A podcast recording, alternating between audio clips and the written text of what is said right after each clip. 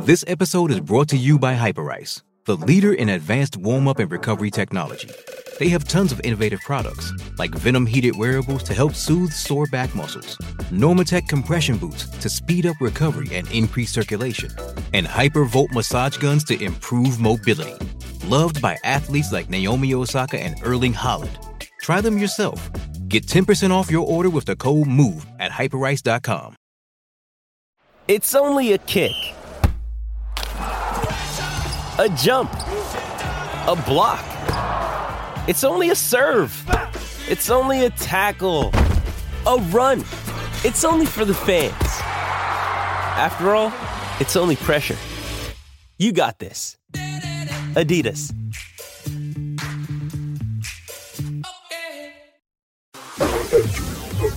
Mayo Experience. Batman Experience.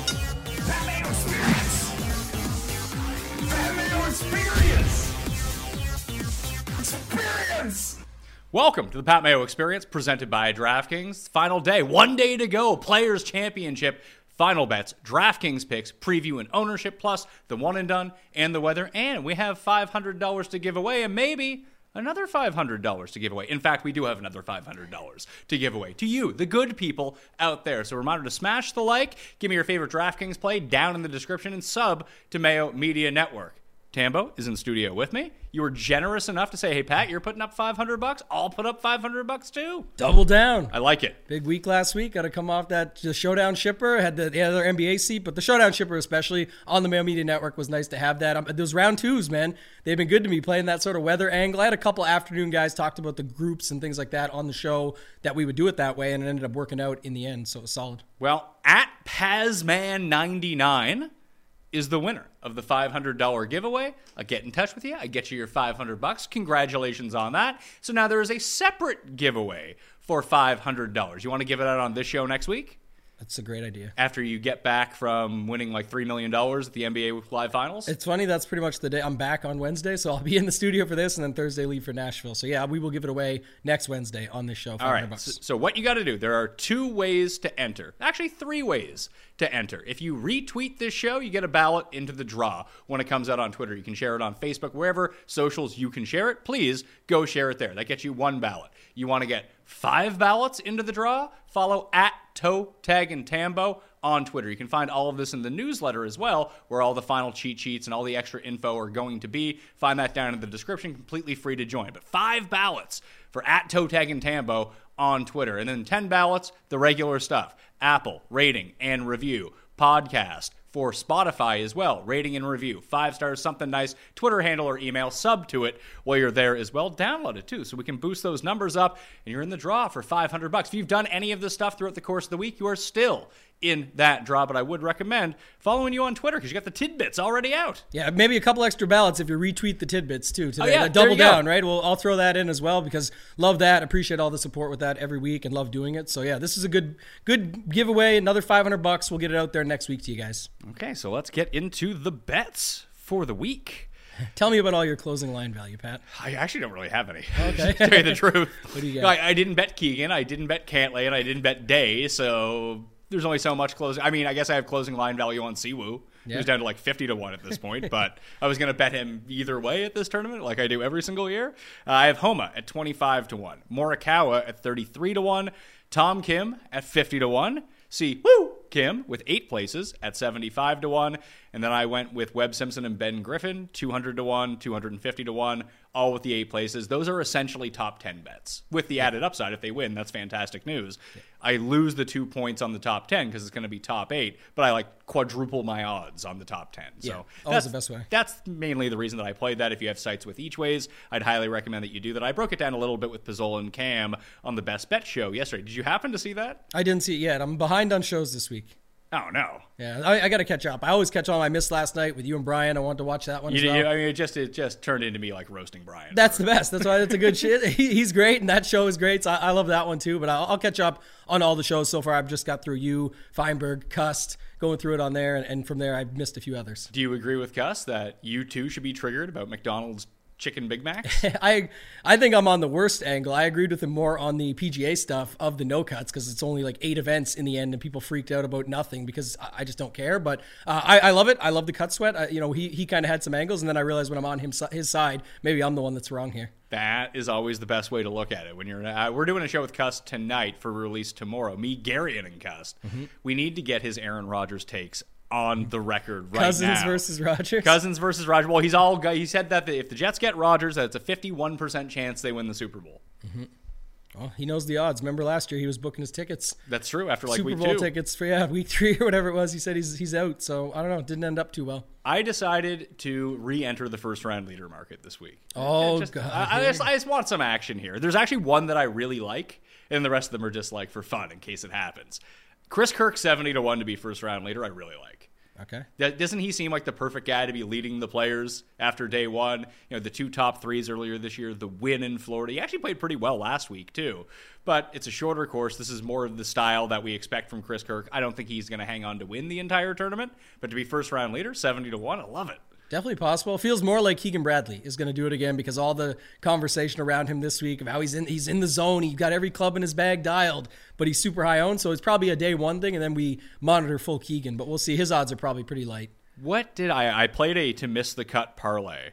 Oh, on I love those on here. Kirshner's show last night, and it was just the three the three guys that I mentioned off the top of the show. Like everyone's in on them. How could they fail? Cantlay, Keegan, Day, all three parlayed to miss the cut pays thirty seven to one. Lock it in.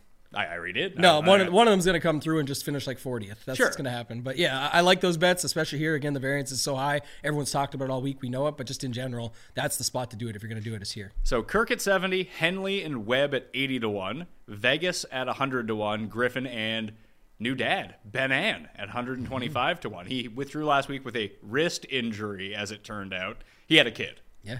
That's why he he, did? was yeah, Ben Ben. No, I know his wife did. Yeah, you know, you got to put in work in that in that oper- in the operating room there. So maybe he's uh, he's a little sore wrist from that. I don't know.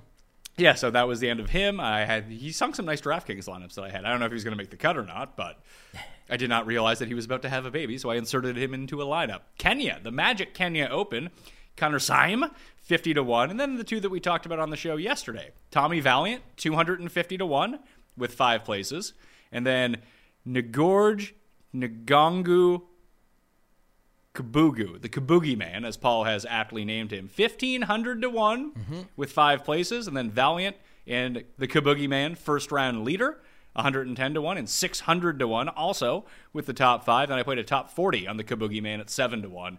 I'm going with Homa as my one and done. Jeff is going with Patrick Cantlay, and Cust has taken Rory McIlroy as his one and done. That sounds about right. That's the betting cheat sheet for the week. Yeah, every, everybody wanted the the magical Kenya Open bet, so I'm glad you brought it up again. I had people even DMing me like, "Do you know? Can you ask Pat to repeat it They, again?" they, could have they could have watched the show. I said that's what I said. Go watch the show. Everything's on there. You can check it out. So, the, not too many guys at fifteen hundred to one that you're going to be talking about this week in other places. So go check it out and get the pick. And it's nice that we can talk about it now before it's completely dead like three holes in. Yeah, but that's why you got the first round leader, just in case. That'd be amazing. 600 to 1? Just needs one good round. Hey, he, he, I believe he had the best round at this tournament in round two last year. So it's possible. Can we get a round two It's, leaders it's bet? possible. Well, maybe just translate that into week or into round one this year, and I think we're going to be good to go. The weather. I'm looking at the super forecast right now on windfinder.com, Ponte Vedra Beach, and Viano slash Viano. The anniversary. Uh, yeah, of nailing it and then not nailing it. Yes, correct. Uh, Thursday looks fine. Like you're gonna get gusts up to like 14, average around 12. That's to be expected with Florida golf. Like it's not no wind, but it's And the temps are a little bit light. Like it's you know on on uh, Friday it gets a lot hotter versus Thursday is pretty cold. yes, I mean for there for cold. Florida Yeah. for Florida. 64, 66, high of 66 on Thursday. Uh, Friday, lighter in the morning on average with like seven, eight mile per hour winds and like with highs of like 73 in the morning. And then in the afternoon, you have up to 12, 13, but gusts up to 20. So if you did want to play a PM AM stack, I think that'd be the only one that I would go to here. I mean, you can always stack both sides no matter what. And you just like stacking waves anyway. Yeah. I don't think it's necessary this week. Yeah, I'm, I'm not doing this, but if you want to run back last season and just jam all PMAM and just hope that it works this time, like I was a year behind, like just do it that way. You could do that, but I, I always like PMA. I, someone asked me about this this week. I, you know, talking about strategy and been doing more of that lately, helping people out. And they asked me all these strategy questions and stuff, and I brought it up. They said, you know, why do you like stacking anyway? And I said the reason I sometimes stack anyway with like a PMAM. So last week, I'll give you a, a quick example. Last week, everyone said, oh, the weather waves didn't work because the leaderboard was littered with both sides. That's true. But you can't really say that because if you go back and look, four of the guys in the top 10, it was Rory, Cantlay, Hatton, and Keegan, all were part of that PMAM. They were all they were four of the top seven highest owned guys on the slate last week, and Kitayama was a PMAM guy too. If you built that, you pretty much landed on a lineup that had another PM guy. It's not that PMAM worked because the weather or your weather waves worked. It's you just stacked in a way that got off some of the other spots, used some of the chalk in a unique way not who you play, it's how you play them. There's the prime example of it. You played the chalk, but you played the PM chalk in a lineup with a guy like Kitayama with an afternoon only tea time that no one was really on. He wins the tournament. You've got a winning lineup. So that that's just what I'm saying about these weeks. I don't mind stacking it up anyway. Now, the flip side to that, Pat, is this week as when we get to DraftKings. I know we got one and done and stuff, but I think um, Day and Keegan, two of the highest owned guys on the slate from a value perspective, are both PMAM. So you're again, you could do that example from last week, using them, you would not have Cantlay in those lineups like others may because he's in the morning going out AM PM. Yeah, you just use Xander. Hey, we'll talk about him. No, I mean, or we won't. if, if, if, we if we don't use him, who's going to use him? Yeah, maybe that's maybe that's the look for one and done. I, I have yeah okay we can talk about that. I was gonna say I have some interesting Xander thoughts when we get to DK, but yeah we'll. What was it fun to see us sitting in first place in the race for the Mayo Cup after one round last week? Yeah. We only had to hold five and a half more months. We couldn't even last the next round. Sucks, man. Rahm, huge round, and then just disappeared on yeah. us. That that's that's like critical for us that we used Rahm and he didn't get one of the big caches when everyone else is going to get the big cash at a Rahm. And if we had a known that Cust was using Rory this week, we could have used Rory last week. That's true. Second, and then we would have been all set. But we still have this week, and this is the week that you need to nail. I, I, mean, you don't. It's yes, you have to have a good week. I don't think you're completely dead like where we're at. If we only get a million bucks this week instead of the oh, yeah, we're four and a half, you're, you're not dead. But if you're out of it, or you sorry, if you think you're out of it right now, you're not because if you can just get the winner this week, you'd be right back in the mix. Put it, put it this way: we're in 161st place. We're not that far off the lead. With a win last week, we would have been in first place, and mm-hmm. that would have brought us up to just around 10 million dollars. Even if you have like a million dollars right now, you win this week. What is it? Four to the winner? I think it's 4.5. Yeah, 4, 4.5. So you're more than halfway back. Yeah, it's just, you just got to pick winners. Just go on a streak of trying to hit like three winners in six weeks, and all of a sudden you'll be at the top of the standing. It's so hard to do, but you're also never out of it at the same time. Love it. Morikawa or Xander? That's funny you say that because I was going to bring up Morikawa and you brought up Xander. And what I was going to say for Xander is later for DraftKings, just a way to set up your lineup builds. But I think uh, the thing about Morikawa, um, that's why I'm glad you brought him up, was that remember another thing like last year we talked about PMAM and everyone on it, including us, and not working. But remember last year, even with one and done, it was such a topic of conversation at the start of the season when people were planning that saying this last year, players again is still the biggest purse, but it was the biggest purse last year in history and now it got even bigger. But they were saying make sure you save guys like Morikawa or JT, Ball Strikers Paradise. Let's play them at the players, collect all that money. This year, it doesn't feel like as many are going with Morikawa. His results not great, but his game should fit here perfectly. Uh, on paper, it's probably the best course on tour for him if he can make a few putts. But he's that's always the case if he can make a few putts. If he can make it, it's not the case that like other places are going to be a bit more difficult because he's not the longest player off the tee. Here, that doesn't Yeah. really matter. It's just hit your fairways, scorch your irons, and hopefully make a few putts. And we've seen a lot of bad putters win here. Yeah, that's what. Okay, for sure that, but also like I'm saying, like again, what- the variance of him just needing to do it. Yeah, we know we need a spike week from him on the greens, but like you said, this should be the spot where he has the opportunity to get that spike week, and if we get that, 4.5 million dollars looks pretty nice up top for And- him and for us. And listen, I mean, I obviously I bet him to win at 33 to 1. I think he's down to 30, 25 in some spots as well. Uh, I mean, I just really like the 33 number. He's 30% used already in the one and done. And I mm-hmm. just don't think people are going to him this week. I, I don't think so either. I actually like it quite a bit. And that's the thing with Xander. He's 35% used already in the one and done. No one is using that guy in one and done. Yeah, I don't. So here's the other thing: we have talked about Morikawa in the past. I think we had him in a recent conversation at a designated event where it- we talked about where you could save him for if you were. I don't know where. where what are you? What are we doing with Xander? Like Xander at the U.S. Open. Xander at the U.S. Open, Xander maybe at Memorial, Xander at the Masters. You can play him at a lot of places. I mean, yeah, it's Xander. His game pretty much travels extremely well to anywhere he goes. But I'm just saying, in general, Morikawa, I just feel like this is the spot. All right, Collin Morikawa it is as our official one Yeah, and let's done. do it. Let's plug him in. Like Yeah, because I, I don't want to take. Who do you think the highest owned guy is going to be in one and done? Do you think it's going to be Rory? Might be Rory, yeah. Rory Scheffler or Day? Because people will burn Day here, thinking this is his best chance to win any of these big tournaments. Yeah, I don't know as much about Scheffler. I guess if that's what people are down I guess Cantlay too. Rory Day, I was gonna say, and Cantlay is what I think people go to.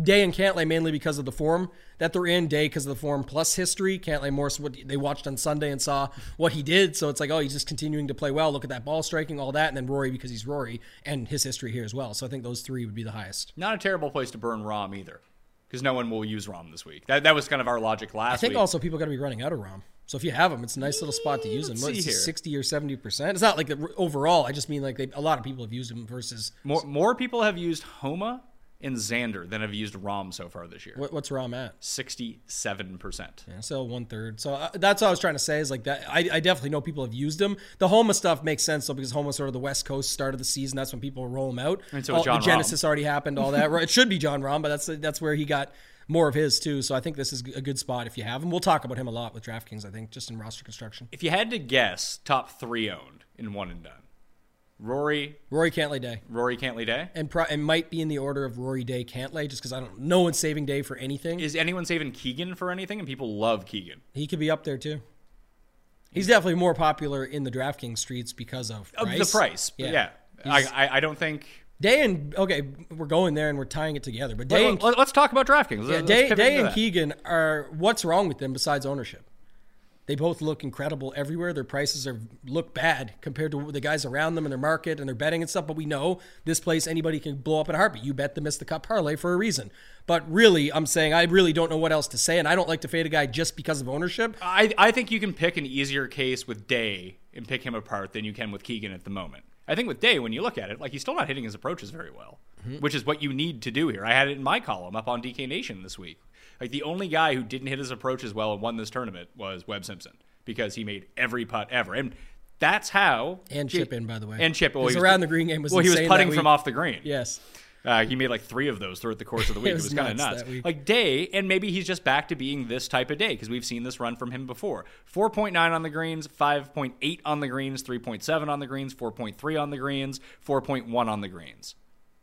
Four straight top tens. When you're gaining that many strokes on the greens every single week, you're probably going to come inside the top 10, even against the best fields. He's driving the ball really well. He's chipping really well, but that iron play, it's not worrisome because it hasn't been a disaster by any means. But if we're trying to find the guy who's going to gain seven strokes on approach and just give himself ample opportunities to make birdie after birdie or eagles on some of these par fives, Day just doesn't seem like that guy right now. Like I, and someone brought up the good point. I think it was actually Kirshner last night. How many of these tournaments has Jason Day actually been in to win? None. Yeah, that's zero. The thing. Yeah, that is the issue. But at 8K, that's what's Sure, you got to I- validate it differently. But it's true, and it's you're already you poked some good holes in that one. I don't know if you can do the same for Keegan, but I, I Well, I mean, Keegan's easy. He won't putt. yeah, that's the biggest one. But in general, I'm saying when you're talking about that's the other angle of it is these guys. Keegan can be your last guy in your lineup this week at 7,500. I mean, Keegan actually has been putting. He gained seven strokes at the Farmers on the greens in three rounds.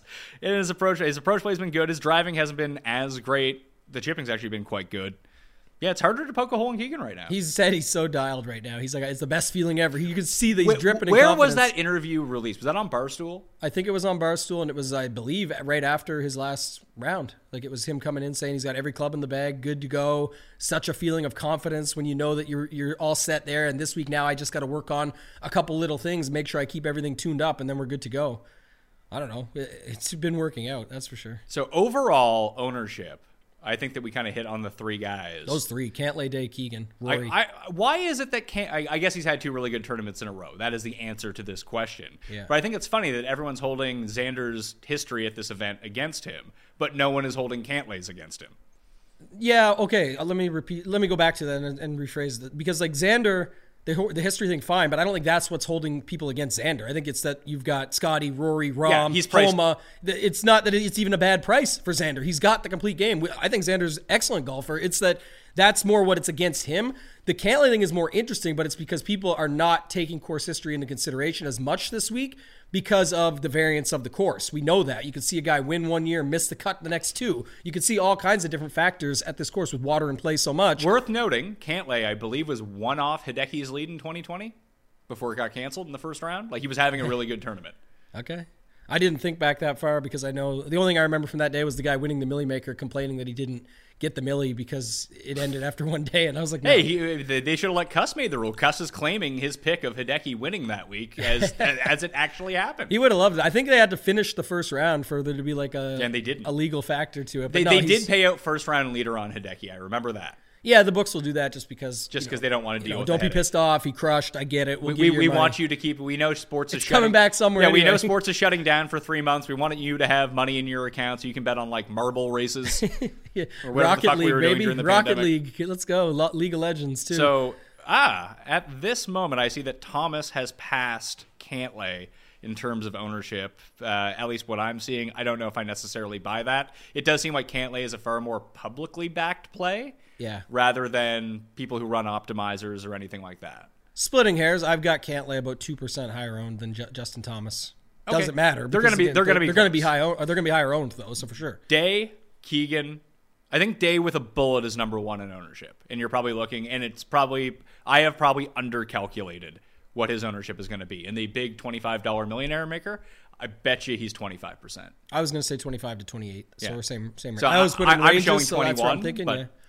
Yep, I think that's the case in the higher dollar, smaller field stuff. It's just even safer to go to a guy like him and Keegan. So Cantlay, all those guys pick it up. That, that's what that was last week. Remember, I told you this on the show. Cantlay was ninety one hundred.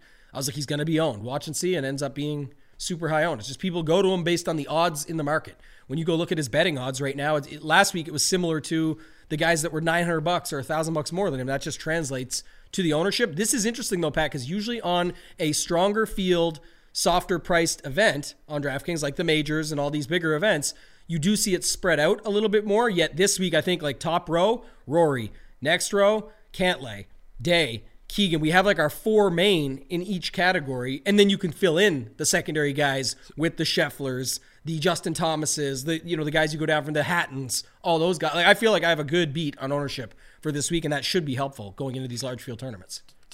How much stock do you put into how guys are owned versus their performance at this tournament in particular? Because I, I wrote it up. Just the here are the ten highest owned guys, here are the ten highest owned scorers, here how like from the past two years. Right. Is two years too just little of a sample to put any stock into whatsoever, or is there something too? And because I mean, you mentioned the narrative. Watch this be the year the you know the high variance The tournament, chalk all the smashes. chalk smashes. Yeah, sometimes happens. But I, I think you're just with with what can go wrong so quickly for anyone on this course. Just if you have a decision between two players and you know one is going to be lower owned for sure, just take the lower owned guy because I don't think there's that big of a difference between anyone. Yeah, but I, I think that's what I'm saying. I know some people do this to their, you know, testament. It's they have success with it, where they just fade the top ten guys, and this would be a week to do it because we know some of them are going to likely bust. But what ends up happening is if you get a week like last week, where if you did that, You were you didn't even what- get the winner, but four of the top seven own guys end up in the top ten. You're Yeah. just you're not getting to anywhere near the top. Pat Mayo when has, you do that has a six of six in the two hundred dollar single entry. Doesn't cash. Missed the missed the Yeah, cash line by a half wild. point. Yeah, that's insane having that. That's that hurts because what was six six last week? I think was 15 15 ish percent. Yeah. that's what I was going to But say. I, so- I, di- I didn't have enough guys at T two as it turned out. Yeah, that's the problem, and that and that you get the uh, the old double position placement points or triple, not, not double. Sorry, you get to double down on whoever has them. So if you got four guys T two, you get 18 points per guy. So it's just the way it goes, And or 20 or whatever it is. And all my Kitayama lineups were scumbag by Ben An. yeah, I had five, I think, of 50 Kitayama lineups, and just all of them were five of sixes. and they beat my six of sixes. Yeah, that's that happens if you got the winner. So here's what I was uh, looking at. You can find this on DK Nation. You can also find it in the newsletter that will be out on Wednesday as well. Reminder to play in the DraftKings Listeners League. There's still 350 spots left of the 5,000. There's was it $75,000 of Yeah, rake, rake free guaranteed money. You probably want to get your hands on that. Better than playing in the Millionaire Maker. Yeah, Not gonna that- lie to you. Yeah, it's great. uh, to look at it right now. So last year, and is there anything that we can take away from last year? Because everyone has now said like, oh, it was such a shit show. You had guys pushed 90 hours, and it finished on a fucking Tuesday of three weeks from when it started, and all that. I do think that there probably is something you can take away from that, though. Not necessarily how the performance is, but even when it comes to constructing DraftKings lineups or wave stacks. Like, did you learn anything from last year's tournament? Not really. Okay. I mean, I, what I learned from last year that I would apply to future tournaments is that nobody stacks full waves, even when the people tell you you should. and it didn't work out. But, but on the PMAM, but if you remember last year, Sky Post it was six percent and, and change PMAM. Only one percent went the opposite side. You would have absolutely smashed. I don't know if you would have found the exact winner, but you would have had a lot of opportunity if you had to just stack the other side of the way. So I take away DraftKings stuff and and strategy and theory and stuff I focus on for process. But from even the original question you asked me, Pat, like is two year sample size, I just don't care because it's you can definitely find stuff in it. We will be able to lean back on it. You and I both do this and do content. So if we if you find something that worked and you could talk about it next week, it's true. So it's great. We'll lean mm-hmm. back on it. But it is still more for that purpose to me than it is for like, oh, if this is the way like people hit me up all the time. I'll give you one last example, then I'll end the rant. But oh, this type of build has never won at this term. You your 10 9 9 8 8 7 didn't ever win here before. What what are you tracking? The last five years at this place? Like I don't care. The pricing set up differently. The caliber of players is different. It's a whole new season, new year, everything. Anything can happen and change. I'm not building for that. Like I, I don't look at that stuff at, at all. Are supply chain issues still disrupting your operations? Graybar has you covered. Join thousands of owners and professionals who rely on Graybar to assist them build and maintain operations in our electrical, communications, and industrial world by getting them what they need, when and where they need it, and within a budget.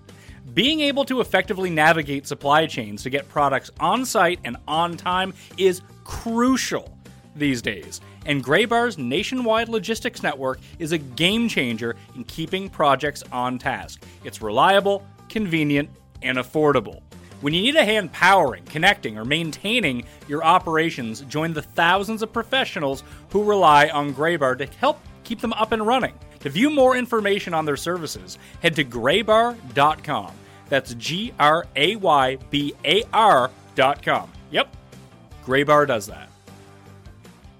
The Pat Mayo experience is brought to you by Squarespace. Squarespace is that all in one website platform for entrepreneurs to stand out and succeed online. So, whether you're just starting out or managing a growing brand, Squarespace makes it easy to create a beautiful website, engage with your audience, and sell anything from products to content to time, all in one place, all on your terms. And it is super easy to use. You don't need to be a tech wizard in order to set up your own website to peddle your wares on the World Wide Web. Squarespace makes that so easy, thus cutting down on the expenses you'll need to pay someone else to do it. You can do it all yourself. You can set up email campaigns to engage with your audience with Squarespace email campaigns. Collect email subscribers on your site and build connections and repeat business through regular email updates. If you're in the content space and you have a lot of videos, you can host your entire video collection, organize your video library, and showcase your content on beautiful video pages and sell access to your videos with member access. But the best part about it all is the analytics feature. You can use those insights to grow your business. Learn where your site visits come from, where sales are coming from. Then you can analyze which of your channels are the most effective. Improve your website and build a marketing strategy based on your top keywords and most popular products and content. It makes it all easy, all in one spot for a very low cost. And it's something that you're going to need to do if you want to grow your business. So, Go to squarespace.com for a free trial, and when you're ready to launch, go to squarespace.com/mayo to save 10% off your first purchase of a website or domain. I got the numbers. Tons of you have done it, but not all of you. Yeah, so what you need to do right now if you want to take charge of both your time and your meal prep, visit factormeals.com slash mayo50 and use code mayo50 to get 50% off right now. Because supporting the sponsors is in very much the same way supporting the Pat Mayo experience, which I very much encourage you to do. Eating better is just easy with Factor's delicious, ready to eat meals. Mainly because, well, yes, they are very tasty, but it's the time that they save you. Do you say you never have time to work out? Well, if you're someone that preps all your food at home, that means you need to drive to the store. You need to walk through it, make a list, get your groceries, bring them home, store them, unpack them, get the reusable bags out of the way. Then you actually have to make the meal. We're talking like two hours per meal on that. And listen, I love cooking things at home myself, but it takes an awful long time.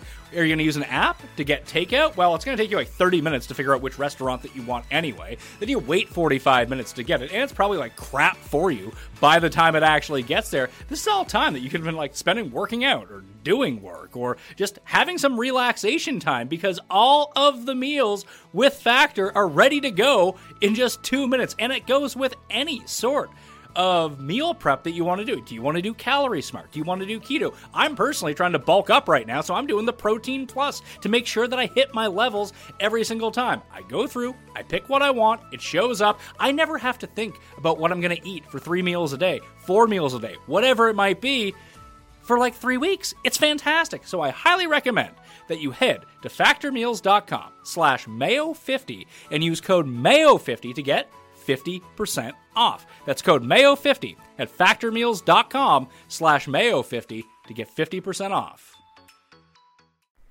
I do the same thing when it comes to betting as well. Like no first time players won here since the first time it was played here. Until he does. Until he does. Yeah. It was the same thing when Morikawa went to the Open Championship. Like, well, Morikawa, not. I mean, he, he was down talking his game, played very poorly at the at the Genesis Scottish Open the week before, but no first timer had gone over and won.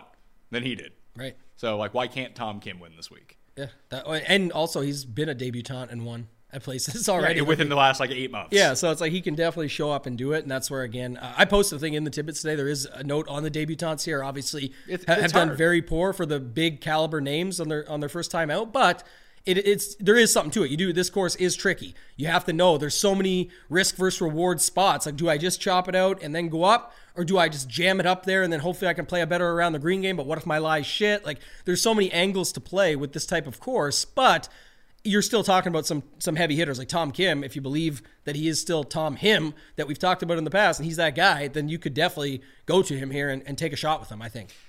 Last year, the where is it? Yes, the highest owned players: Matt Fitzpatrick, twenty five percent, missed the cut. Berger, twenty four percent, T thirteen, so that was good at eighty eight hundred. Morikawa, twenty four percent, missed the cut. Thomas, twenty three percent, T thirty three. Scheffler, twenty percent, T fifty five. Cantlay missed the cut. Rahm T fifty five. Gooch missed the cut. Horschel missed the cut. Looking at it from two years ago, Finau was the highest owned guy, if we remember. Missed the cut. Webb missed the cut. Cantlay missed the cut. The 3 highest owned guys. Uh, then you had Niemann and Morikawa, T29, T41, Zalatoris, T21 at almost 20%, and then Fleetwood missed the cut at 17%. It's just funny to look. It was, I, I think looking back two years ago is a bit more instructive of when you look at the highest scoring players. Thomas was the highest scoring. He was 17%. Bryson was 13%. He was the third highest. Then you had Westwood at 3%. Like though th- Yeah. I think that's what I've found the most looking back at what happens at the players is that you're gonna find unlike some of the other tournaments where you know we talk about the U.S. Open, like oh, you know, you probably don't need this two percent guy to be in your lineup. Like the the six percent Denny McCarthy types are good for the U.S. Open because the bottom of the field is so bad. The bottom of the field is really good, Right. At this tournament, Which is a conversation about Rahm we're going to have in a second. But That- to, just to answer one last thing on that, though, like I talk about, it's not exact same, but like a roulette wheel. It's like when people look at the last two years and go, oh, it's red, red, it's got to be. Uh, got to be black this time, so I'm going to switch to that. Like it's just not the case. It's a totally different spin. Like last year was green. Actually, it landed on double zero because the people stack, and, and that's why the chalk was bad last year too. What, what did everybody stack last year? PM guys, for the most part, even if they didn't go full stack. To my original point, PM guys were popular last year because the weather edge. It could have worked out, and then things got delayed, and it didn't work out.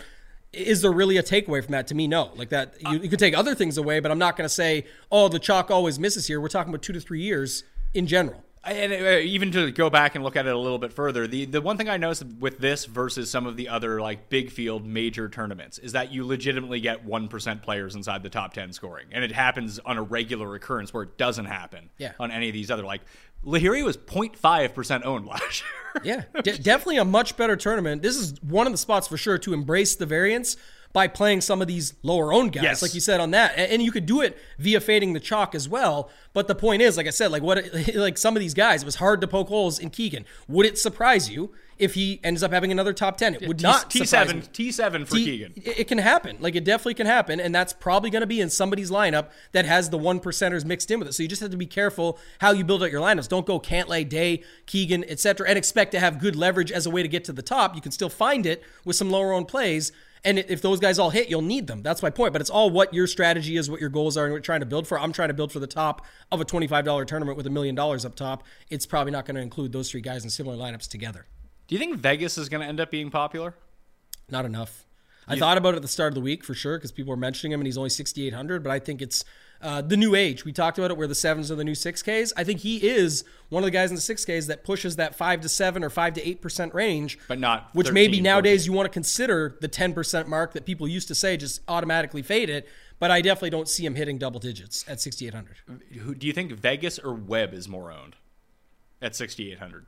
Because I think those are the two guys that are I- pulling I've got ownership. pretty similar Yeah. So it's like coin flip, basically? for ownership. Yeah. I don't have him. A co- Are you going to play Webb off the 10 birdies or whatever in the final round? I mean, I bet Webb to win. yeah. Yeah, I am. As long as he doesn't, he's going to have his one bad round. Just have it happen in round three, not round two. Yeah. And we'll be good. That's, that's what happened at Honda, I think.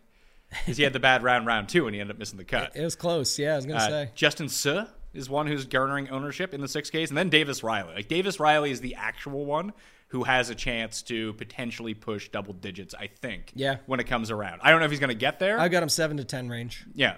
So that seems right. So that's not you, you just can't play. I can't play that. No. that to me is the same one. And I love Davis Riley and what he did last week was incredible. But coming off that one spot, like I can't just. you want to win money in. on Davis Riley? Hopefully he misses the cut this week. Bet him to win the Valspar next week. Oh, we would love that. That might actually be the reason why this plan fails, because what's going to happen is you know he's going to crush again this week, and then the odds are going to be cratered for next week when you want to bet him at the Valspar. So I, I don't know. I, I just I like other guys down there that I could go to, but I also think there is something to be said just for. Uh, you know some good lineups that avoid some of the like uh, some good constructed lineups that are more balanced, but that still avoid like the Keegan Day setup where you can just go above and below them and get different that way. Is Ben Griffin going to be double digits? How much is he on here? 7,100. Mm, no.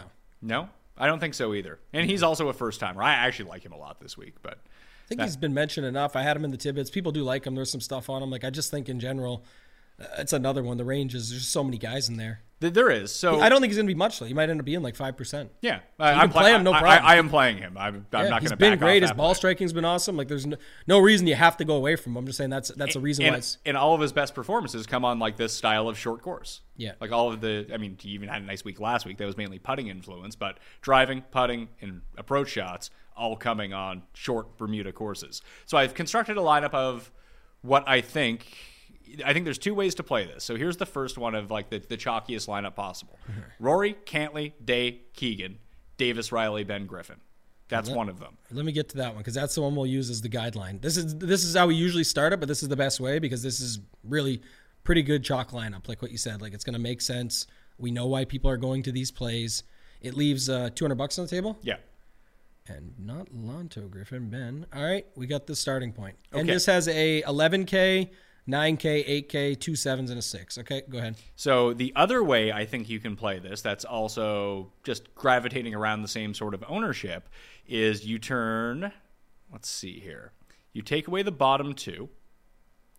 In Are we keeping Day and Keegan? Yes, we're keeping Day and Keegan. Okay. But we're going to Conners and Mitchell at the bottom, who I think are going to be pretty highly owned. Keith Mitchell. And then we turn Rory into Homa. And it leaves $100 on the table. So Homa, Cantlay, Day, Keegan, Conners, Mitchell. Yeah, and so to bring that up, that again, we always just say this, but first time listeners or watchers is the projections. I'm not really caring about them as much just to try and validate and compare. And we know why it's different when you include Davis, Riley, and Ben Griffin, but they project pretty well for down there. But this what was what I was saying. This one projects almost 20 points better Thi- because this- your Conners and your Mitchells and your you still have Homa in there. Like you're getting a bunch of opportunity. That look, this may be too chalky of a version for what you might want to get some leverage in these in these higher field or er, er, higher field tournaments. But I'm saying that this is the type of build that still is good if you can find a unique version of it. So let's try to find a unique version of it. I, I think that very easily, Oh, if uh, you just switch Homa to switch Homa to Xander. Xander. Done. Almost projects the exact same, and that'd be way less owned because it's Homa versus Xander at like what, ten to twelve percent? I don't even think Xander gets a ten percent. Okay, there you go. Yeah. I, I, haven't projected it around like in that like eight to twelve range right now. I, but I, I feel like we see more extreme pulls in these bigger tournaments where the guys that are highly priced that aren't popular end up being a lot less popular than even we project for. You're like, well, how can Xander like? Because even to look back at last year, uh, when I pull that up again. Was last year? Yeah, For Xander, he missed. no, for Dustin last year. I think he was like five point seven percent or something like that. Oh, yeah. it was like okay. I think we all had him projected at like nine percent. It's like no. If it, if it's very clear that people aren't playing someone, it manifests in these big fields that people play them way less than you think. And also, I remember two people doing their ownership projections are trying to get it tight. They know like the certain areas, like we know this week with the Keegans, the Days, the Hattons, the Rorys, those ones. But on someone like Xander, they'll just pick somewhere in the middle. So when they balance out and get their ownership numbers, still looks like they're pretty accurate overall because they just tried to get a, as close to the number as possible. He could end up coming in way lower, to your point. So the way that I would think about the 10K plus, there's only four guys up there: Rory, then Scheffler. I think with a bullet are going to be over 20%, maybe each. Or Rory sneaks up and costs Scheffler a little bit, but I think it's going to be Rory number one, Scheffler number two, gap to Rahm, who I was speaking with you. I, did we say this on the show or was this pre-show that he might come in at under 10%? Pre pre show. Also, when you say with a bullet, I'm just curious, is that like an asterisk or with a gun to your head? With a New gun, to saying. my, with a, with a gun to my head. With a bullet. Okay, I like that. It's a new one. I never heard that one, so that's a good saying. Okay, well, we can go back to it. I, I think if you look from uh, Rahm, that's the other one that we got to talk about because you said the original version with like Riley and Griffin move Rory to Rahm. How, how does that land? Because then Okay, so let's let's try that. Let's import that lineup. it's like another different version of it, right? So you still get Keegan.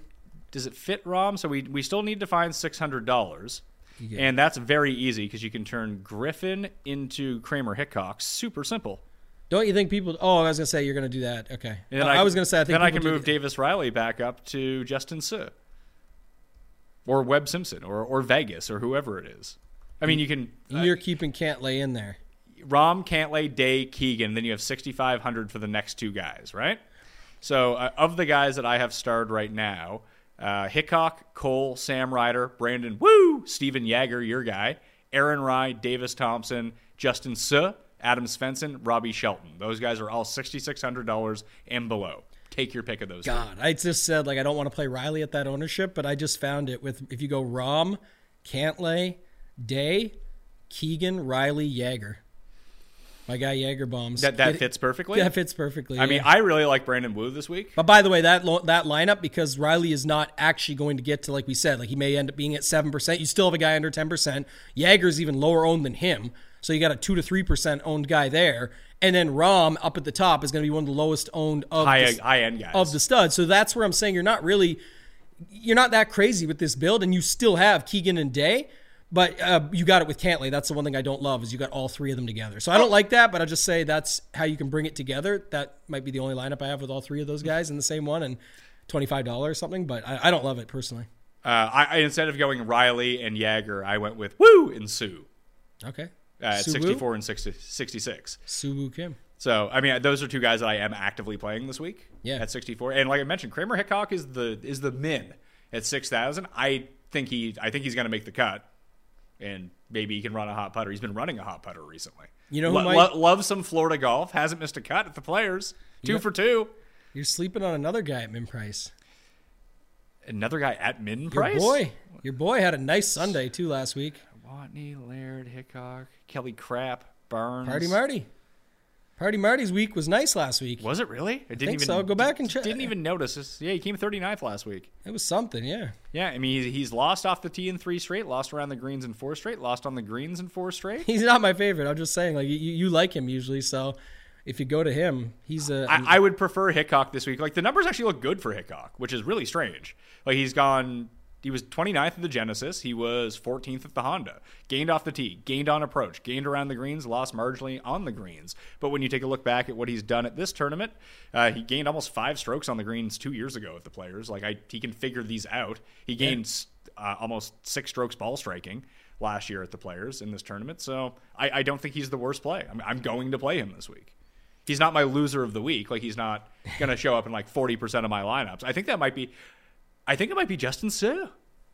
you think Justin Suh's the guy? I think he is. He hit like accuracy is his game.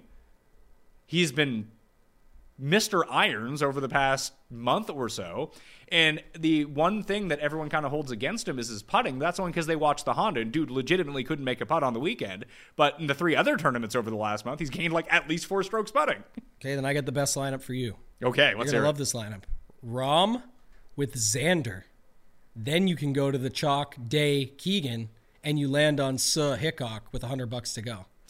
That is a much better build than the one we had before, based on the fact that you don't have Cantlay in there. You've got Xander instead. You're unique by going with Rahm Xander. You skip the entire 9K range. You only use Day out of the 8K. You can still play Keegan if you want. You can move off Keegan too. I'm just saying.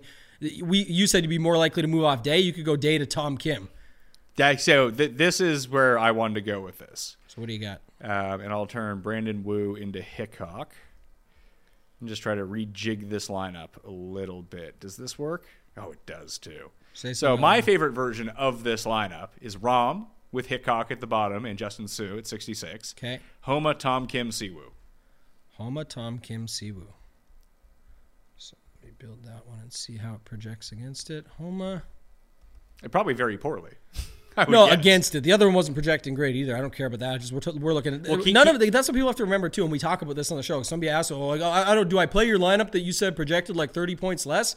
It's golf projections. Yes, you can absolutely. It's like we're saying it's to get a baseline. We know these are going to project less. We're not trying to have the same build everyone else does. That's why everyone has those guys is because on all the projection sites it predi- projects so well. If you're going to use the high projected guys, that's where the not who you play, it's how you play them. You have to think about it and be thoughtful building these lineups. Ours are going to project less taking the risk, the quote unquote riskier play, and then you remember it's golf at Sawgrass. It's not really that risky. It's basically just taking the same dude for less ownership. So Because I, I feel like Homa probably projects. Actually, maybe he doesn't project better than Cantlay. In my mind, he's a better player than Cantlay, so I, that's why I bet him to win and didn't bet Patrick Cantlay to win. So I prefer Homa to Cantlay objectively.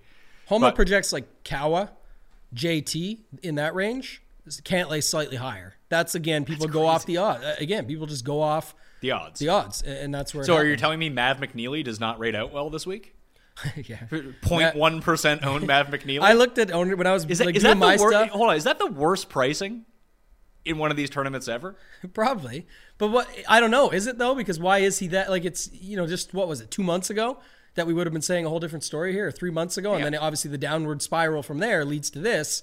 But I legit thought he was like WD with an injury or something when I saw the ownership projections across sites to you know build it out and stuff. I was like, wow, is he even playing? I had to go look this up, and he is in fact here. He is playing, uh, most definitely. Uh, and I would guess Day projects better than Tom Kim, and Keegan obviously projects better than Si Woo. So obviously you're going to lose stuff when you pivot onto these guys. Yeah. But I like those guys better. And that's what I'm saying. It's not as ba- when these projections show a guy is three or four less, and then you time that's a birdie. right? And then you multiply it by the six guys, right? That's your 18 points. And we say, oh, it projects 20 points less. Yeah, no shit, but it's only three points per guy. It's a birdie per guy on classic slate. And there's you have to factor in ownership, and you have to factor in construction, and, and a the type line. of field that you're in, a cut line still for at least for this event, and then you keep going from there. But this one is uh, 11, 9, 8, seven six six. So it's still pretty pretty unique in that sense. And this has like no ownership attached. to The highest owned guy in this lineup is probably Homa. Oh yeah, Ho- Homa will be. It's I, I'm Ho- still Homa will be above what you think he's going to be. well, I want to. I wonder what you actually think Rahm will be. I know you said it already, but I'm sorry. I shouldn't say that way. I should say I wonder what we actually see Rahm be because I know what you're thinking. I think it's less than ten. I don't think so. I don't think so. Okay. But I, I understand No, why I- you think it. I, I, I think And I'm not- pe- people tell me that Rahm sucks in Florida. He's just terrible. That, that was interesting. Yeah, it's we- just like when I picked Morikawa to win. Did you know he also sucks and can't win tournaments? yes. I've heard that about Collin Morikawa, two-time major winner. But yeah, he, he's terrible. Patrick Cantlay is good though, but Collin Morikawa sucks. Yeah, this that is that's where- that's what people have told me. That's where the problem lies in the situation of like a Cantlay versus Morikawa. Pay Cantlay- Morikawa. Cantlay's super high owned. It's like this one guy is, you know, major winner two times, all these things, can even off a bad week when he says he doesn't have his clubs in line, goes and wins the the, the open, all that stuff. It's like that's why sometimes in these majors or an event like the players, where it's not I'm not even calling it the fifth major, saying these higher, stronger field, bigger events, sometimes it's better just to pick the caliber of the long term that you know, like the major winner. Could Cantlay win a major? He could. He Yeah, hasn't sure. But no one's saying Cantlay is bad. No. But people are saying Morikawa is bad, which Right. is just really bizarre to me. yeah. Another thing that I wanted to get to, uh, and the, the point I was trying to make earlier about the ownership percentages and where these guys finish on the leaderboard, and I, I think that the two years ago is especially the one that you want to look at it. So once again, to circle back to the year Justin Thomas won, when you take a look at who the highest owned guys were, you had three and four were 10-7 Morikawa, 10-4 Justin Thomas. No, that is not right. I'm looking at the wrong year. you had Tony nine one Tony Finau, nine five Webb Simpson. How far we've come in two years. Now he's six eight, and nine two Patrick Cantlay, nine four Collin Morikawa. So of the five highest owned guys, four of them were in the nine K range. Two of the top three scores were in the nine K range, and they weren't those guys. Yeah. So if everything is, let's say, a coin flippy situation with the 9Ks, like, is there really that big of a difference between Homa, Cantlay, Morikawa, Finau, Thomas, and Sungjae? There's probably not, right? So why not just go with the guy who's like half owned? Yeah, that's the case. That's what I said. Like embracing that variance, even at the high people. That's the other thing too, Pat. Everyone always says, "Oh, like I, I'm sort of go against this all the time." The diamond in the rough factor. People think you need to find a one percent guy, You need to find Kitty which is not true always. didn't. Like that's yeah, and then he hits. But I'm saying, but but what I'm saying is when people think they look when we when people say one percent guy, they say they go right to the bottom of the board. Mm. It's like why aren't you looking for like the five or six percent owned guy? 8K or up that can definitely compete with these guys and contend, has good odds, all these factors. Like that's where you can get different. Or in some cases, it's more extreme. If Rahm is 12%, yeah, it's not a, a 1% guy, but it's Rahm at 12%, and the rest of the guys are 25%, 20%, 18%, all this stuff where that's kind of your quote unquote diamond in the rough up top, the guy that's probably the best player in the world right now. That that's what I keep getting back to because I think I wrote it up and go. I did read it. I don't think I did. I, I wrote it, so I remember it. Rahm is plus money in a head-to-head matchup against Rory this week. Now, do I think that Rahm is a better fit for this course than Rory? Probably not. But I do think that Rahm's a better player right now, and that any time that you could get Rahm at plus one ten against any player in the world, I think you take it mm-hmm. because at worst it's a coin flip, and then you're getting plus one ten on a coin flip. Yeah. And that's essentially what we're seeing in the breakdown of the ownership right now. Rory at 25%, maybe 28%, Rahm potentially at 10%, 9%, 11%. Like that just seems crazy not to play Rahm at that point. At that point. Unless you're like you're convinced Rory's going to win. Is anyone convinced Rory's going to win anything? I think there is people that are definitely convinced on. I think it's again like we did the game earlier with Keegan and Day. Let's you want to do the Rory game? Poke your holes. What what what's this like? Rory is owned for a reason too. His history, former winner, you know, playing great golf right now. Still uh, showed some signs last week. I know it's like kind of the situation, but you we made fun of Day not being in it to win it. True, Rory was definitely there. It could have won that tournament last week. I'll I'll give you the biggest hole to pick here, and sometimes it's a lot like the Justin Thomas hole that you can pick too. Rory's always going to drive the ball really far and well and gain a bunch of strokes off the tee, except for at places like this, where a tinge off, and we've seen it with Thomas, where when Thomas won, he was just hitting that like low draw that he almost put in the drink on the 72nd hole. And it stayed out of the water mm-hmm. for him. But he was just able to hit all the fairways. We've seen years of this tournament where he can't hit shit and it's just in the middle of the water. Because I was watching back, I think it was two years ago, and they were showing like the best shots from the tournament, the worst shots for a tournament. It cuts to Rory, it's like Rory's plus 11 or something like that. It's like, what the fuck is going on here? Yeah. Like, I don't remember this at all, but he just had a really bad go of it. And that can happen to Rory, I feel, more so than it happens to Rahm. Plus, you have the caveat of Rory is no different than he's more consistent than Tom Kim and Morikawa and Zalatoris on the greens because he can really spike up. But he has bad weeks. Rahm rarely has a bad week on the green. That's why I like Homa so much. He had his worst putting performance in a year and a half. Like he's typically not going to lose four strokes putting. It just doesn't happen to him. He he could definitely win the players. Like it Doesn't just that- feels like doesn't he feel like the perfect players champion? It do, he does as a kickoff. I think then it continues on like he's going to win a major. I Or, or maybe so. he doesn't. Maybe we look back on it. It's just like the Matt Kuchar and the Rickie Fowler. Maybe. But well, I will say that I'm not sure if you watch the stuff with Rahm, but man, he is very confident. He's like, buddy, I missed by like a hair here, a hair there. Like I don't care. I'm coming back to crush this. He's dialed in. It's always the way Rahm is, extremely competitive, expecting to win everything. This is one he definitely wants, as as the others do as well. I'm just saying in general, you could tell that from his interview. And then I forgot one thing earlier. I forgot this tidbit today too, and I don't know who dropped it, but it just was a reminder. We knew this, but Joe Skovron used to be Rickie's caddy. Is on Tom Is Kim's now bag. Tom Kim's oh, caddy yeah. for a little while, and I forgot about that because we just talked about the old Tim Tucker experience last week, getting the job done with Kitayama, who he'd formerly won at the API with Bryson. And so little little things like that that you see sometimes can be helpful for at least knowing where to go because we talked about this course. If Tom Kim hits a bunch of fairways, a bunch of greens, just like kind of like needing to find the putter, if he's got the information, which they Rickie's a players champion, always played well here. Joe's on the bag, played with caddy for Rickie. If he gets that information, I've seen this. You definitely want to do this. He he know he can actually do it right? So me, me telling someone you should play this way or go do that, like it may or may not work because they may not have the experience or the ability. Them doing it, it's you're playing with one of the best golfers in the world. He can do what you tell him to do if you give him the right information. So uh, I think it could be pretty good for him as well. And- And it's not. I feel like you're going to know pretty quickly if he has the greens figured out or not. That's how we. It, it- same goes with Morikawa. Like you see it at the beginning of tournaments. Like if they can just gain strokes round one, they generally kind of keep that up. Like that is their path to victory if everything else is going well for them.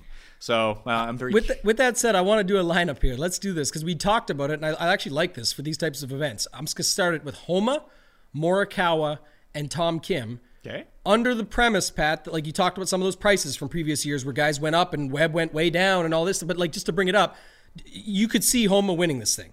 I could see Morikawa winning this thing. Tom Kim, we I just mean, talked about. I, I bet all three of these guys, so I can, in my Right. mind, I can see them winning. And so now we're at 7,500. And now what I'm trying to do, though, and stick with the theme here, this is where themed lineup. I don't really care about the other stuff, but it just makes sense to me of like, who is the guy in the 7Ks that you think you could see being a lot more expensive next year at this event? Like, he could have a great season this year. He's already shown some signs. Like, let's plug in the next guy that's like that. We- weirdly, and this is a range that I want to get to as well. I could see Corey Conners running hot with a putter for three months. Okay. And ending up with like a Molinari type run, and then he just goes back to being who he was, or maybe even worse at that point. And he, he fits like he's gonna he hits typically again. We'll see what happens, but Ton- ton fairways, fairways. greens, can you? It's kind of the same, and I, I don't think it's the same though as when we say we're not building like a Keegan Bradley, Luke List, all the ball strikers that just need to find a putter. Yeah, we're you- building some caliber guys. in Sure, here. but I mean, if you're going to make the case for Keegan Bradley of why he can win this event, you can make the equal case, I think, to a slightly lesser degree, but at far better odds and a cheaper DraftKings price that Corey Conners can win too. Like they do the same, they do exactly the same thing. Canadian bias. We're gonna get called out on this one, but I, I do agree that again, as a guy at seventy four hundred bucks here, lower owned than Keegan probably too. Well, he is gonna garner ownership, we already have Homa, Kawa, Kim starting it off. So I, I'm just saying, I do like your call on that, and I think it's it would would it's I guess the way I look at these lineups, Pat is. Would it surprise you if not only he had a great finish here or was in the mix on Sunday again, like he was last week for a little bit before he disappeared? Uh, Saturday he was at least in the mix. No, and could he continue it? Like, would you? And then he's in it at the Masters. He always is, and all these facts. So he makes sense. Who who's somebody else down here? Because we now also still have seventy five hundred and change to pick two more guys. Like, who's another guy like that? Or can you just round it out with you know Siwoo Keegan? You, you, I I don't know if Siwoo Keegan works. I don't think we have quite enough money for that. We have exact money but, for that. But do we actually? Yeah. Then yes, let's do that. That- but isn't that a line? Like all these guys, one's a former champion. Keegan, we just compared. If me and you, we, we're not on opposite sides this week, but if we were playing our game of Keegan versus Conners, we Just could do both. we could go back and forth on it and try and make the case. And I would, with you, put Keegan higher. But we don't need to figure out the ownership when we've got Tom Kim, Si Woo, starting it with Homa and Morikawa. Like it, it's already different enough, and that lineup is actually pretty solid. And it doesn't have Day or Cantlay. It doesn't have Rory it projects very well and it's extremely well not extreme but it's much lower owned than what the other ones were If you want to play that same game, I think that you could look at it and say that this is a Theegala breakout party as well. I don't like Theegala this week, but almost every single person I talk to does like him this week. Mm-hmm. I'd just rather play Siwoo. yeah they're the same price. Now, who would you rather play between? them? siwoo. Yeah just looking at it here. It's mm, it's pretty close. Uh, yeah.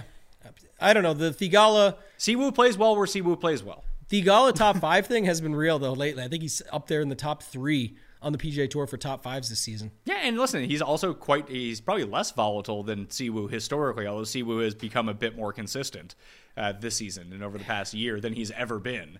We you you're the best of this. You're the Siwoo Whisperer. Like we usually just play him at Siwoo tracks. It's This is almost one of them. It- of course it is. That's what I'm saying. But that's why I'm just sticking with it. Like it makes sense. And even if you go back to it with Siwoo, here's the thing about him, and it, it's why it kind of fits the Siwoo tracks narrative. But you go back to even a place like the RBC Heritage and look at how he does off the tee there. It's awesome. He, he's very good with the placement of the ball. Again, Siwoo Kim. The guy can go off track in a minute, and throw a 10 on the board, and it's game over. But when you're already, excuse me, when you're already building into your lineup like we did there, I don't think it's a problem to go the other way. Like if you if you want to play Theegala instead, I I definitely wouldn't fault you, but I just have no problem with it with Siwoo in there as well. I I just look back at the types of players. I mean, I, I've talked about the Wyndham Championship thing a bunch this week. I believe in that to be true. That there's something about the Wyndham Championship, the way that it's laid out, how you have to attack that course. You, there's too many of the same guys that have won both events. Didn't Tom Kim win it? yeah. Yeah, that's another one. For I mean, that's why I keep Kim. hammering down I, I, I it, was trying to remember if he won. Did Im win there as well? Uh, Im did not. No, it's okay. I was trying to think. Of, Im won Honda. Yeah. That's what, and, and he won Shriners. Tom Shriners. Kim also won Shriners. That's what I was. That's that's what I was putting together. Okay, so But- one, one thing I was going to say though with that is, or, sorry, carry on your point first. I'm so, going to add one so more thing. he- here's the one bad thing, and I can't remember when did the when did it switch over to March? The players 2019. was it the year Rory won? I think it was 2019. So here's the problem with my thesis here: Rory, Thomas, Cam Smith, then are your winners in March, elite players. Before that, if we go back to May, Webb Simpson, accuracy, putting, irons. Siwoo, accuracy in irons. Jason Day was the best player in the world at the time. He wins. What was Rickie doing? Rickie was hitting his irons and he was putting. Kaymer, fairways, irons, putting. Tiger's Tiger. Matt Kuchar, fairways and irons. KJ Choi, fairways and irons. Tim Clark, fairways and irons. Stenson, fairways and irons. Like that is the path. How do you remember the Tim Clark stuff? How do I remember? Well, It's like you were like Tim Clark, fairways and irons. Like you did you have his card or something? I know. Just he was Like- he was like, he was always like he was basically like proto Brendon Todd. Okay, yeah, you got the memory for it. That's good. Okay, carry and, on. and even that year, but is that a product of it being played in May? It maybe the course is laid out differently, or is that I would definitely put way more stock into that than your previous one of like figuring out the miscuts and the chalk and the Sure, but I mean, stuff. I that, that may agree. have no correlation anymore. And even just go back and look at some of the guys in second: Furyk, Furyk, Kisner, Chappell, Poulter, uh, Charles, another one who kind of fits that mold. Zach Johnson, Ben Curtis, Robert Allenby, David Toms, Poulter. Like these are all guys that are short off the tee, hit a bunch of fairways, and are really good with their wedges. Yeah. I definitely don't think the off the tee stuff changed any. It just now becomes the other game that goes with it. Like or are players better now? They're definitely better now. That's for sure too. that matters. So uh, yeah, I, I guess I agree with you, and that's where I was going with. It. I, I definitely think the changes matter more than people may consider. But it's that's why I was saying sometimes trying to put together a lineup of the elites, and where I was going to go with it was Kitayama from last week. I believe his nickname is literally the Project. Like that's what people call him. The the funny video of Spieth. Hey, nice playing, Kurt, and then like it gives Tim Tucker better props than him after he choked away three, four footer, five footer under putts to have his shot at winning the event. But Kitayama is a guy that people have been monitoring. Like he's gonna be on the come up. He fi- he was all the second places were to Rahm, Rory, and Xander. And then he goes and wins the big boy event last week on top of those guys, and they were all in the mix. He had to go after a triple bogey, make seven pars, a birdie, and then almost hold it on the last, which would have broke the place down on a crazy putt when you saw the view from behind, etc. But just saying, could you, when you go back in hindsight, it's not results oriented as much as Kitayama at 6,800, variance there for sure. But talent, play with the big boys, a breakout at some point, I could see it. If you find the guys like that in this type of field, and you round it out with that and then put five elites, it goes with what you're saying and it's still solid for the upside and all of that as well. You just need to find who's that guy Justin Suh. at the bottom. It's Suh. So there you go. So let's take out Siwoo, let's take out Keegan, and let's take out Conners. We'll go back to Homa, Morikawa, Kim. We can go to Justin Suh, who's at 6,600. And if you want to look like just in general, so that leaves us almost 8,000. That's a weird range because they're. Let me talk about the the players who are just being overlooked from eight thousand dollars and above. We mentioned Rahm at the very highest end, then it's Xander. Those are two guys that just Right. people aren't really going to all that much. Finau doesn't seem like he has any buzz whatsoever. Like he and Morikawa are going to be in that like eight to thirteen range, depending on how it shakes out. Other than that, no one's playing Spieth. No one's playing Cam Young. No one is playing Hideki. But then you have probably the guy that you want to go to, Fitzpatrick. Yeah. I bet Fitzpatrick. I got my nice closing line value 40, 40 to 1. I got Eighty-six hundred dollars. I bet you he's seven percent owned. And then you land on 7,300 bucks. And then uh, see, but then now we're into this dead zone that I was I had alluded to before, and then we can kind of talk about. The, someone on the millionaire winning, winning lineup is going to be one of these like 13 guys. We just Yeah. have to figure out who it is. So here's the range, and I'll tell you the four that I like from in here. You're going what seven to seventy three hundred? Well, you're. I'm just looking at where the ownership is kind of uh, congregating because Bradley, Fowler, Conners, Mitchell, and Hoge are all above or right around 10% ownership. Right. So then you start with Seamus Power at 74, and these are all sub 5% guys, like zero to 5%. Power, Harman, Henley, Montgomery, Noren, Denny, Minwoo, Kuchar, Straka, Pendrith, K.H. Lee, Andrew Putnam, Aaron Wise. Then you get to Ben Griffin, who's going to be around like 10%. So of those guys, Power, Kuchar, Pendrith, and then there's the one that I think I'm just going to blindly play because it makes way too much sense. I bet him as first round leader. Nothing would point to him doing well this week outside that it's the fucking players and guys just randomly pop up. But this is his style, of course. He won fucking four months ago. Is Russell Henley? I like Henley. People love Henley at this course and these types of courses, and no one wants to play him. He's 70. He fits that lineup. I know. That's perfect. Wow. That was my roundabout way of concluding this lineup. Yeah, I was going to say that's good, but I actually do like Henley. He's another one too. When you go back to those courses and look at some of these positional tracks off the tee, Heritage he's been good at. Where too. does he have success? He won at Mayakoba. He plays well at RSM. He's won the Sony. He's won the Honda. These are all the same courses. Yeah. One guy you said there that you were just hitting on it quickly as and going down the board before the dead zone thing. Why is it like nobody likes Finau?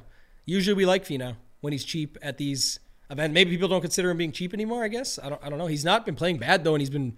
He's been playing. I bet him last week, and he was all right. What was he like twentieth? Is that's he's horrible. Yeah, he came twentieth. What what what did he finish? Twenty fourth. Yeah, 24th, 20th, 14th, 9th, 16th, 7th win.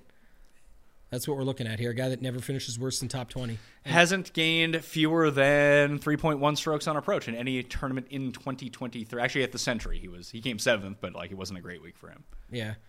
I'm just trying to think of ways to to flip it around here and just look at it. How much? So if, if I consider like let's say him and here here's what I do sometimes, Pat. Though like Finau and Homa, both had their wins like on their runs. Like Homa's yes doing better, maybe now slightly, and and Finau's a little past it. But really, is he 20th or better, Yeah. 24th or better in this run? That saves you 700 bucks, and now you can still keep like Morikawa in there. You can keep Tom Kim, or you can take Tom Kim up to Will Zalatoris. That is the name I want to talk about.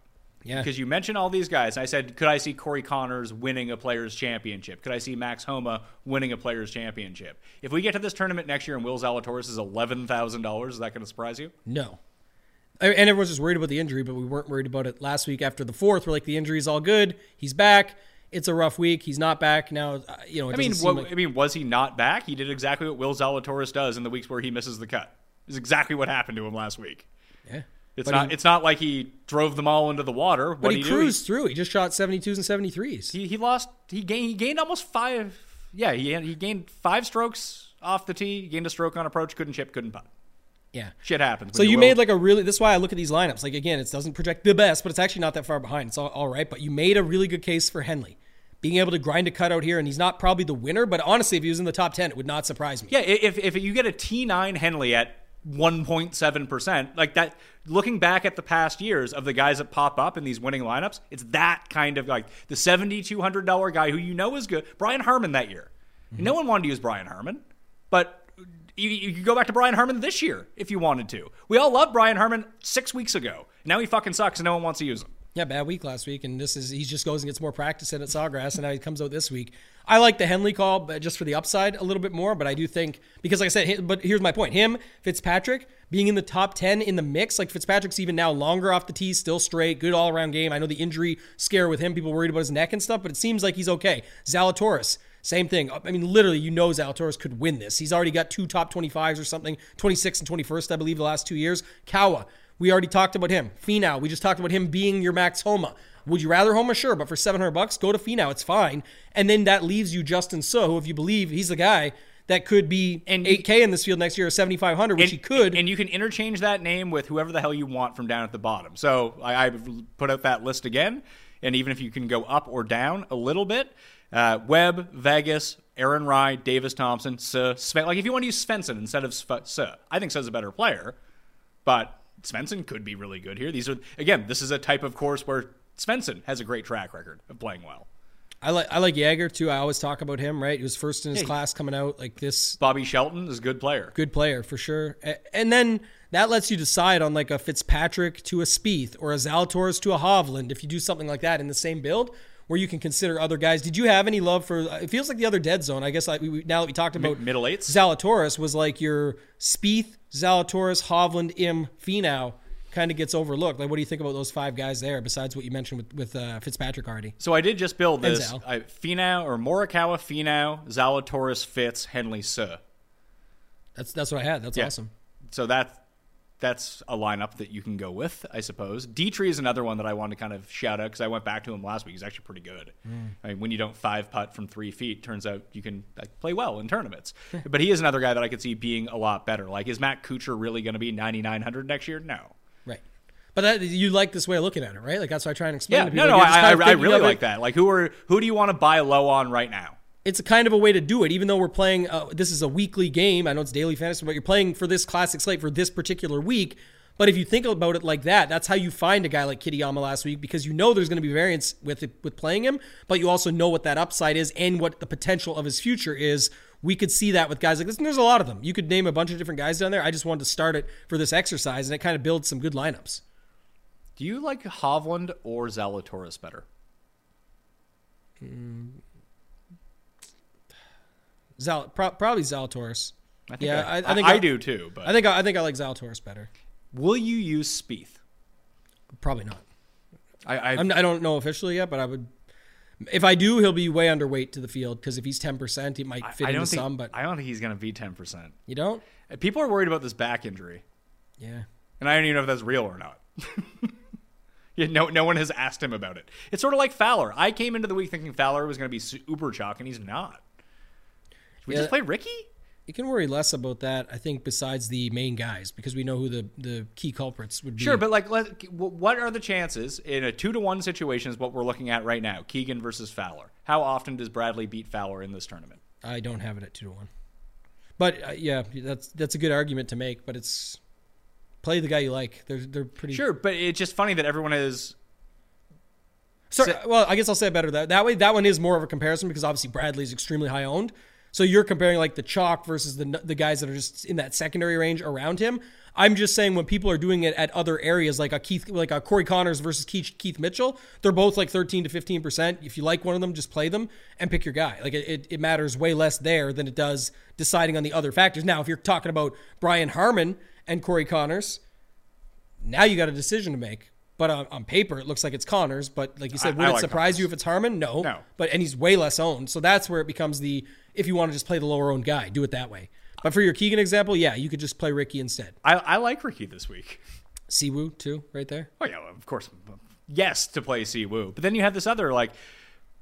I think Burns is super interesting. I forgot he was winning this tournament midway through round three last year.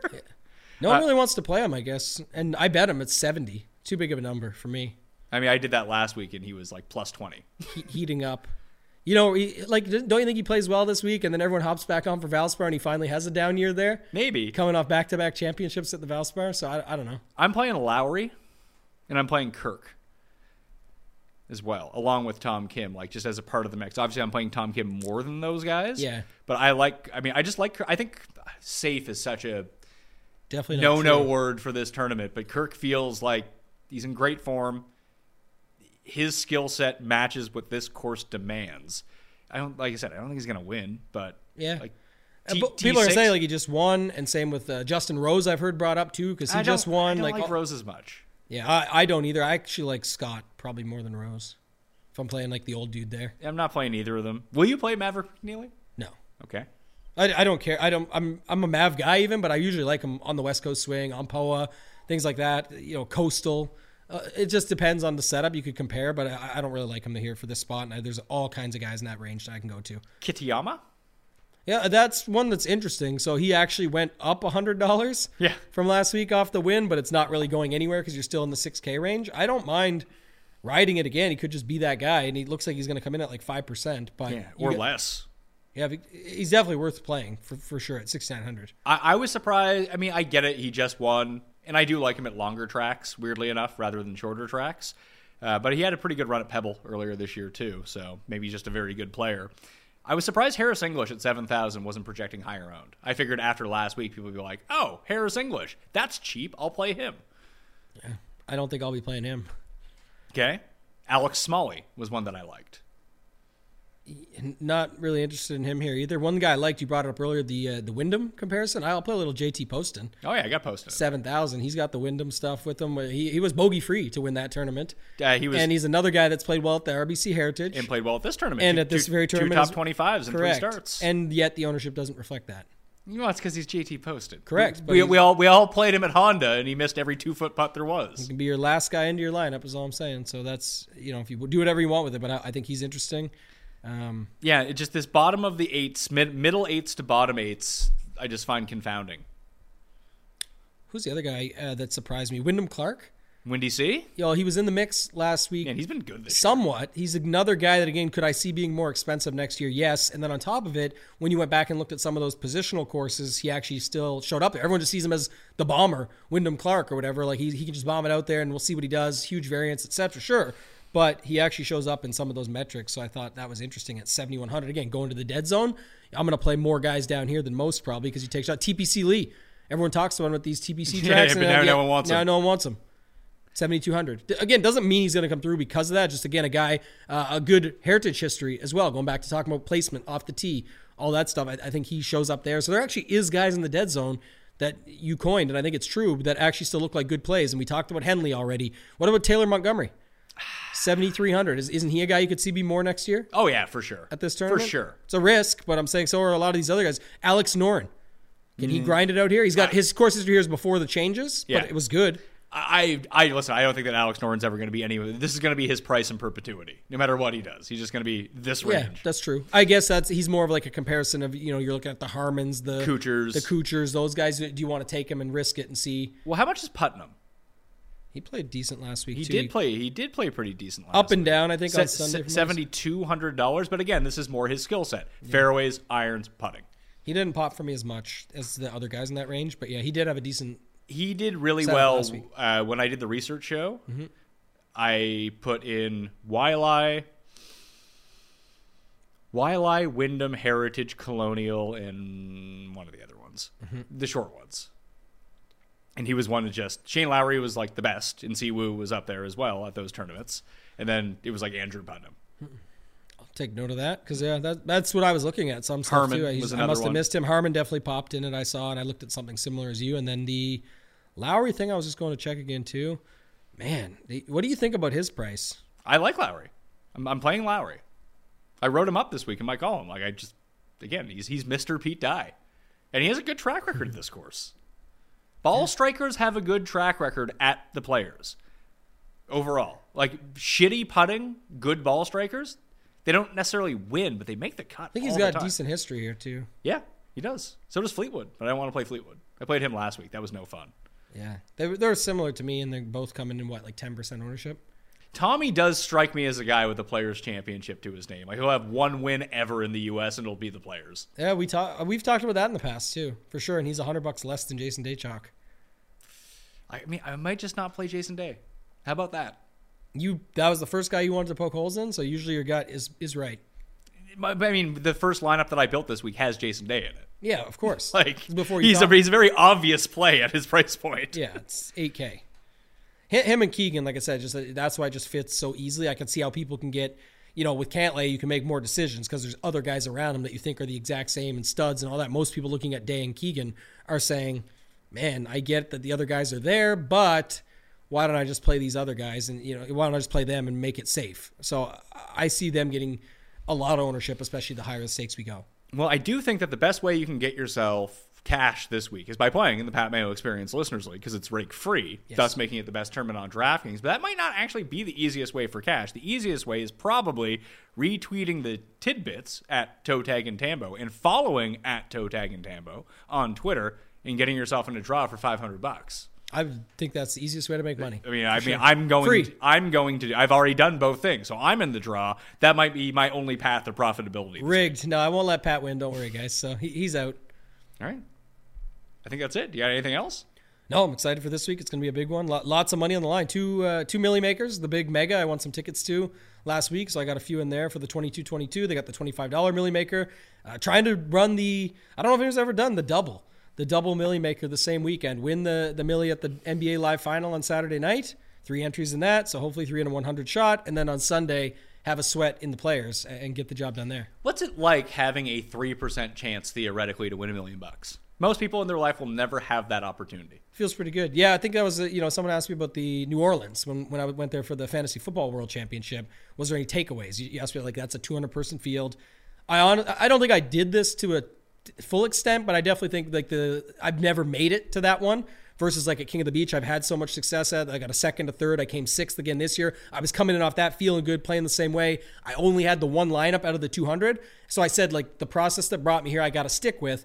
But then you saw like someone with five entries had a game stack for Dallas Jacksonville that nobody was really on except those that had the multiple entries. So one of the plays That was chalk. That, that was the, that was the week I won 10k with that stack. Yeah, that, which it made sense in GPPs and stuff. We were playing them when I had my one entry. I didn't stick that. So the takeaway was that, like, again, it's not easier easier said than done, but get some more entries so that you can cover some more angles, and then you can at least play off each other. So my goal was two. The whole time for this, once I got the first, I was like, I just want to get a second entry so I can try and beat what I, you know, ran into last time. Where if my best lineup was my best, I win, awesome, or have a good shot. But if I don't, I'm kind of out of it. Here now with three, I can play sort of an angle of like, I'll stick to my process lineup. What does the field do? Got trying to leverage against that. Maybe a game stack in the third. Like there's different angles I can approach. I'm not sure what I'll do yet. Haven't got to that point, but we know the slate. There's no late swap. They shorten the slate to like eight games. It's a pretty good opportunity for sure. I like it. Good luck. Thank you. So I'll I'll see you next Wednesday, but you're going to be there this weekend, so you're not going to be on the Cut Sweat show. That's right. This week I'll miss the Cut Sweat show for the majors, should be all good. Cut Sweat, where we're, I'm gonna Let's do it live. We'll come over here and meet, yeah, at we're, least we're- me and you. And I'm trying to uh, rig up the camera for inside the studio house with all the TVs on the wall, so we can watch all the feeds at once. It's the best. It's like barstool style. People love it. It's so good, and your room is set up perfect for it. Those people saw pictures and stuff on your Twitter, but it's like all the TVs on the wall. The couches are there. You set the ca- set the cameras up, and we can just shoot the shit. And if it's live and feeding out, that'd be awesome. And then I'm going to order custom uh, Big Mac chickens. Let's do it. Have a challenge. Might might do that, or we're going live on uh, Sunday night as well for March Madness. You got some good friends that come over here too that we could have some challenges. Oh, I, Them I, versus I don't know if we or- can put them on a live feed, man. Why? E- e- eating contest too? Like just something fun. There, there are a couple people I don't think are, are made for, especially when they forget that there's cameras on and there's microphones on them. That's like, what I'm thinking. The, the Mayo Media Network might get shut down. Canceled. Yeah, like eh, immediately and for good reason. Yeah. So we might not do With, with some of these We friends, have to that we like have give them a, a waiver first to sign. Yeah. All right.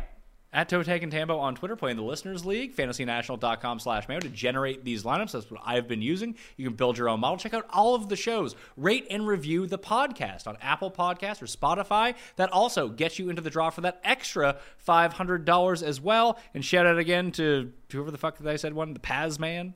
Is that the guy's name? He'll know his name. He's Yeah. coming for his 500 bucks. I'll have to watch it back now that I, I have to go like DM him on Twitter to make sure that he gets his five hundred dollars. Either way, there's another five hundred dollars to go around. So the rating and review, sub to the channel, smash the like, and follow Tambo on Twitter at Toe Tag and Tambo, and retweet thou those tidbits, which you can find in the newsletter as well. Thank you all for watching. Good luck this week. Someone bring home the million. All right.